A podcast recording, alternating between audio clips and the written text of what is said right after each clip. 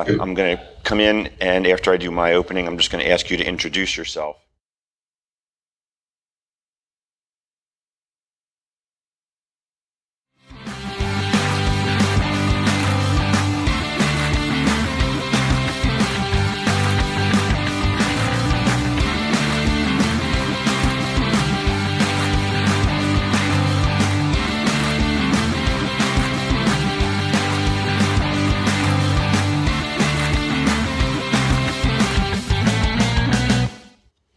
Hi, everyone, and welcome to Behind the Numbers. This is the show where we dig deeper to understand what matters most in business. I'm Dave Bookbinder. I'm a senior director at CFGI, where I help my clients with their most important accounting and finance needs. So, customer experience is something that we all can relate to as a consumer. It's even more important if you're on the business end of that. And today we're going to be talking about customer experience with Mohamed Latib, who is the founder and CEO at CX University and PX Academy. Mohamed, welcome to Behind the Numbers. Thank you, Dave. It's uh, a pleasure to be here. Thank you for having me. That's my pleasure. Why don't you tell the audience a little bit about who you are, and then we'll jump in. Uh, certainly. Well, I uh, uh my name is Mohamed Latib, as you've uh, identified. I am the founder and CEO of CX University and PX Academy, uh, two entities that I developed over the last five years, and the genesis of the development of these entities uh, stems from uh, a deep history, uh, history mostly out of a combination of academic uh, work as well as a consultant and an entrepreneur in the business world. Gotcha. Before we jump into the subject of customer experience, I thought it would be great for the audience to know you a little bit more personally. And by that, I'm referring to you have a very, very unique background. I've heard others say that someone could make a movie out of it. Um, why don't you just share a little bit, if you would, Mohamed, about your background to just set the stage for the conversation? Oh, oh absolutely, absolutely, and, and, thank you for asking me that question. Uh, my my story begins with uh, having left the my home country, which was South Africa, uh, when I was a 13 year old boy. Uh, my parents uh, gave me the freedom from the indignities that I suffered as others did under a racist regime in South Africa. And so my parents thought it would be best for me to be unshackled from this oppressive experience and sent me to a British boarding school where I joined uh, the program at the eighth grade level uh, in the Himalayan mountains of northern Pakistan. Uh, and as life would have it, Dave, uh, totally unexpected, uh, I didn't see my parents again. Mm. they both passed away uh, fairly young. And so I was a young teenage orphan in a foreign country where I had to fend for myself and have done so ever since. and ended up spending 11 years of my life in Pakistan before I would return to South Africa for a very brief period and then began to travel around the world and began my escapade, if you would, or my adventure, if you would, uh, by traveling to South America with the intent of traveling to 36 cities around the world. Uh, as it turned out, Philadelphia was the fifth of that 36 city tour.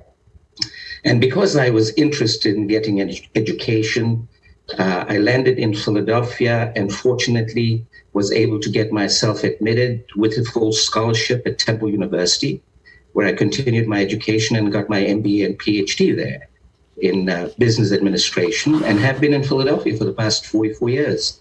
Uh, and, uh, you know, outside of having been in academia, where I was a professor, a dean, and a vice president, I've traveled extensively around the world. And I mean, I don't mean travel in, in the sense of, you know, tourist travel. I, I call it immersion travel. So I would go and find myself engaged with locals in different parts of the world, including being more than adventurous by hiking through the Carpathian Mountains of Romania.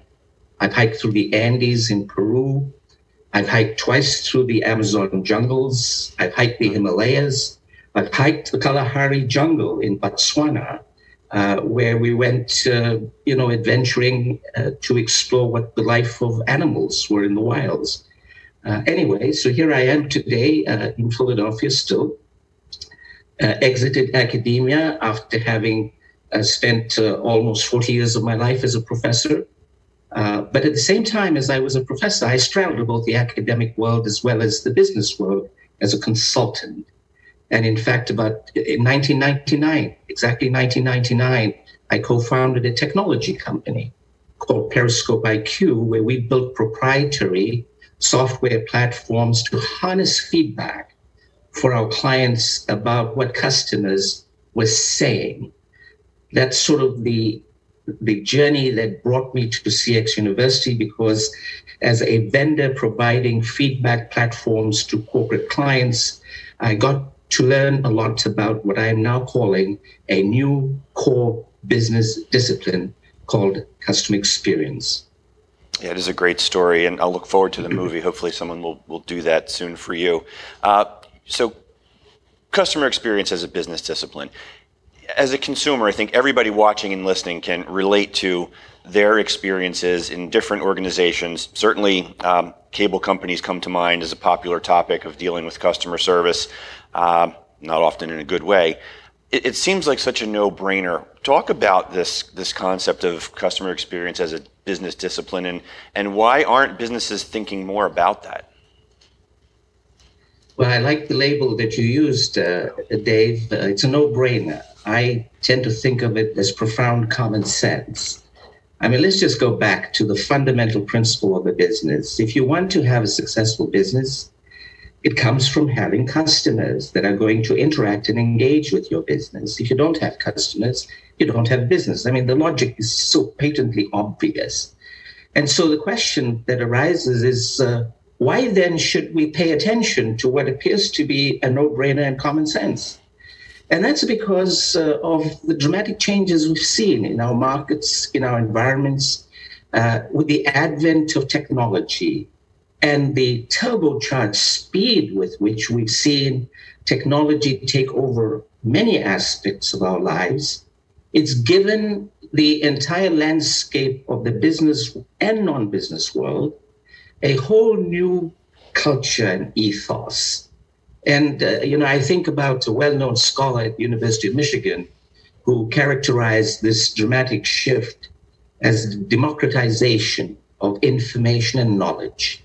Now, let's just pause for a second and think about it. That has shifted the balance of power across the entire landscape of business and non business worlds. Today, the customer is in the driver's seat. Now, just think about this and let me let me just flash my smart device, right? All of us carry this baby.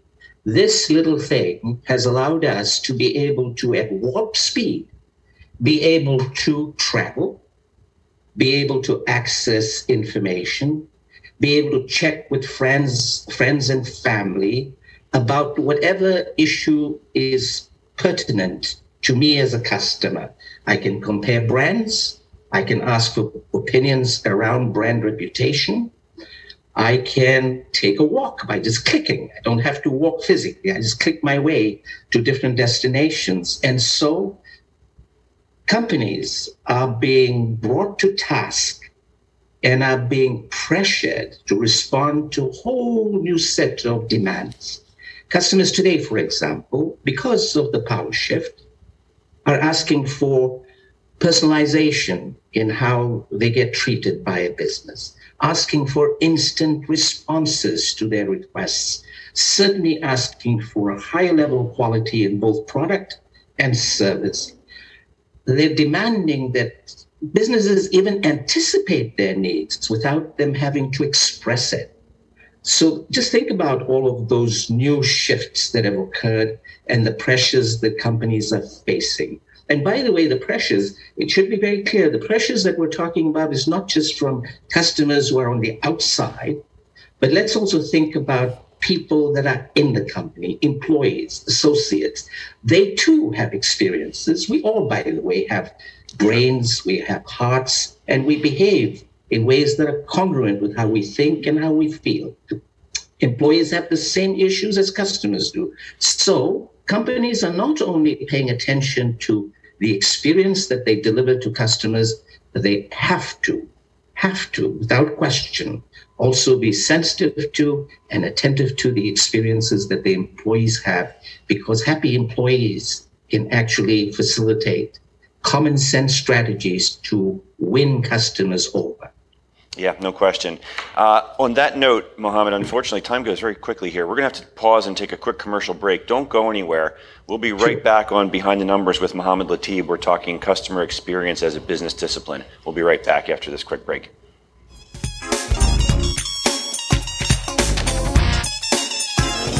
Plan your New Jersey trip at visitnj.org. Waves of fun. Nights of excitement. And a trail of memories. Now that's New Jersey.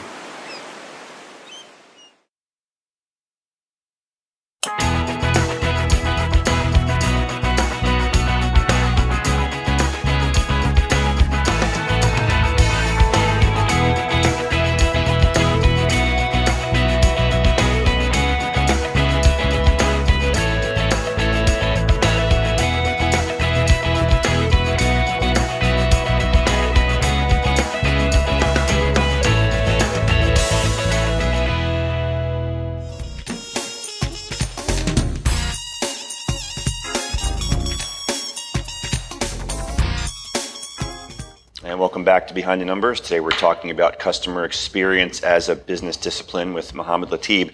And the first segment went by so fast, Mohamed. I want to just jump right in here on the second segment and continue um, on that theme of democratization of information.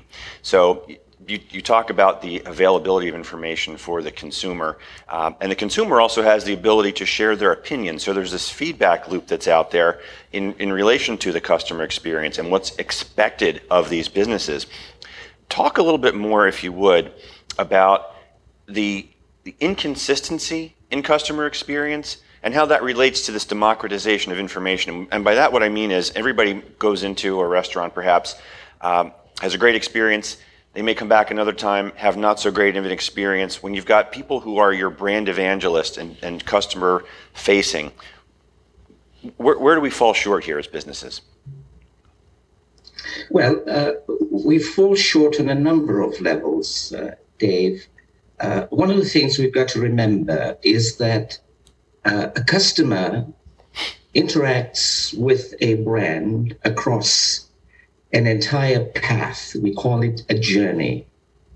So the customer's engagement with the brand is not at the point of transaction only. It's not at the point of coming into a restaurant and ordering your meal and having your meal.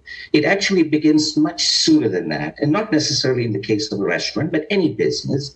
The journey begins with having heard a word of mouth reference to a particular company, a brand, or its products.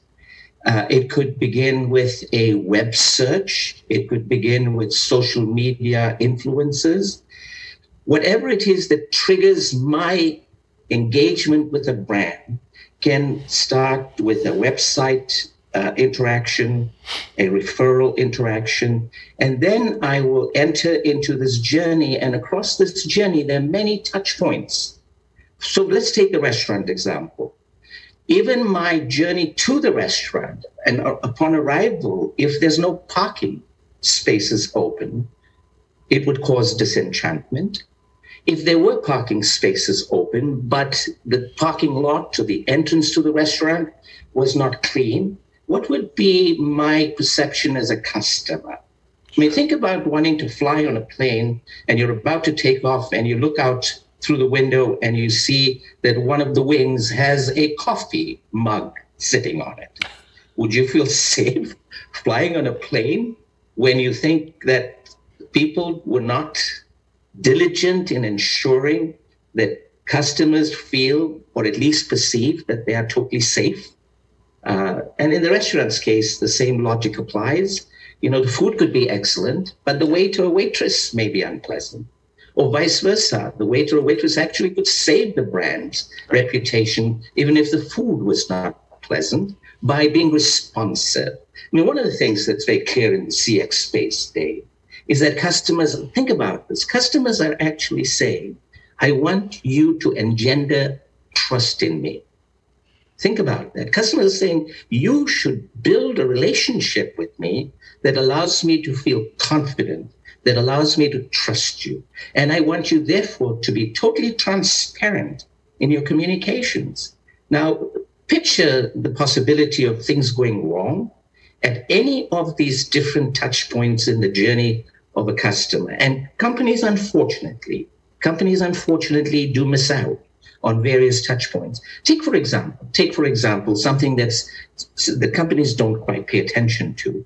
Even if you are sitting deep inside an organization, let's say you're a billing clerk, right? You're working in the accounting finance office, you don't face the customer, and you get a bill from a cable company that is that has an error in it what do I think of? Do I think of Dave, the billing clerk that made the mistake? Of course, I'm not aware of Dave. Or do I think of the cable company's brand?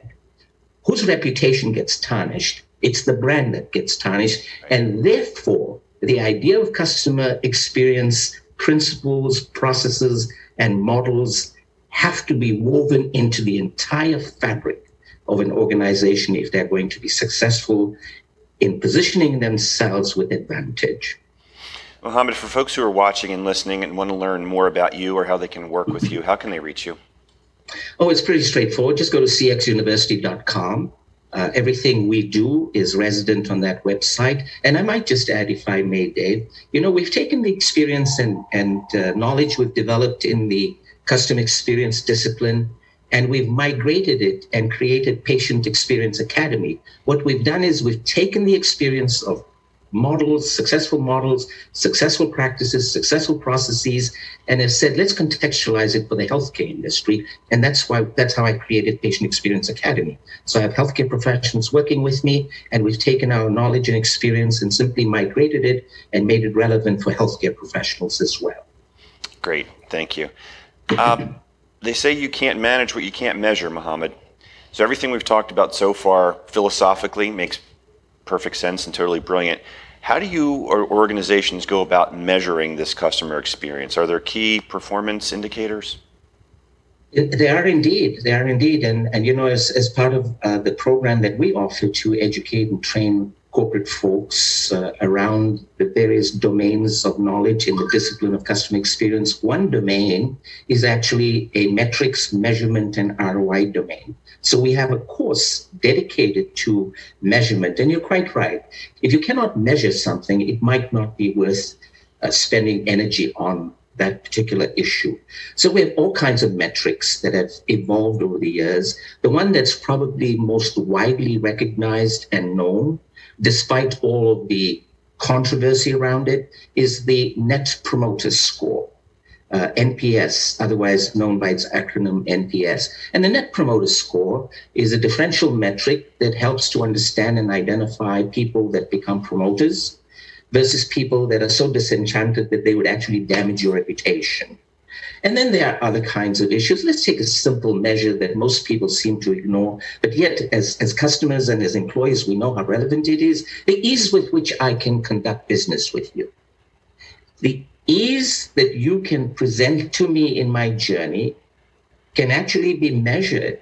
So we call it the customer effort score. How much work are you going to make me engage in in order to do business with you? The more energy demand I consume, the more distant I'm going to become uh, from your brand. And there are all kinds of other measures too. But the point of all of this, Dave, is that you've got to measure if you're going to successfully manage. Yeah. Mohamed, we have about five minutes to go in the program here, but I wanted to dive into one area where you, you allude to the, the coffee mug on the airplane wing. So you might think that's a one-off thing done by an employee who may have been distracted. And, these incidents incidences are, going to happen, these one-off things, when you're talking about human beings across the globe, et cetera. What can companies do, recognizing they'll probably never get to perfection, but what can they do to instill this philosophy all the way through the organization to try and minimize the risk of that coffee cup remaining on the wing? Uh, an excellent observation, Dave, and you're quite right in pointing to that example as a metaphor for understanding that we can repair damages. Perfection is an ideal that's fairly challenging to reach. However, we never stop to ask ourselves, based on the feedback we get from our customers, where are the opportunities for improvement? So there's a mindset that I think we must all harness and live with. And that is a mindset that says, let's identify every little loophole and plug it it's a continuous improvement logic that, of course, has its history in the 70s and the 80s when we always talked about continuous improvement and, and quality management. This is all part of that same sort of movement, except it's morphed into this new lexicon, uh, all under the umbrella of the discipline of customer experience. Uh, so, uh, you know, companies uh, do treat this with great uh, uh, respect because risks are high when you have holes in your journey and you want to minimize those risks by having a continuous improvement mindset. Yeah, and I guess within that mindset, just staying with the coffee mug on the airplane wing example, uh, if it's instilled in the organization, somebody else is going to take a, a, quick walk around the plane and notice that there's a coffee mug on the wing, right? Yeah, yeah. But you know, it's interesting, Dave. It, it, it's, it's a funny video that you will find on YouTube called uh, uh, "United Breaks Guitars." Uh, you know, this is an example of, a, of, a, of a, a, customer sitting on the plane, looking out on the tarmac, and observed that his guitars were being thrown around on the tarmac, and he was on his way to a music performance in uh, uh, in Idaho, in, in in Omaha, actually, not Idaho, in Omaha, Nebraska and he appealed to United to do something about this. And unfortunately, because of siloed realities in the corporate world, when he called the uh, attendants on the plane and complained about the uh, the guitars being thrown on the tarmac, was told, "Well, call you the office in Chicago or wherever you originated from and have them take care of it because it was outside their domain of engagement. Ah. That on the plane, they can't take care of things that are outside the plane. I mean, think about that kind of siloed mentality, and that creates problems and increases the risk factor. Yeah, sure. The that is not my job syndrome, uh, or yeah. I can't yeah. touch that. Uh, Mohamed, unfortunately, we are out of time. I want to thank you so much for joining us on Behind the Numbers today. Well, thank you, Dave. It was a pleasure being here. Uh, thank you. So, thank you for watching and listening. Uh, today, we've been talking about the customer experience as a business discipline with Mohamed Latib, who's the founder and CEO of CX University and PX Academy. I'm Dave Bookbinder. You can connect with me on LinkedIn, Facebook, and Twitter. We'll see you next time on Behind the Numbers. Take care, everybody.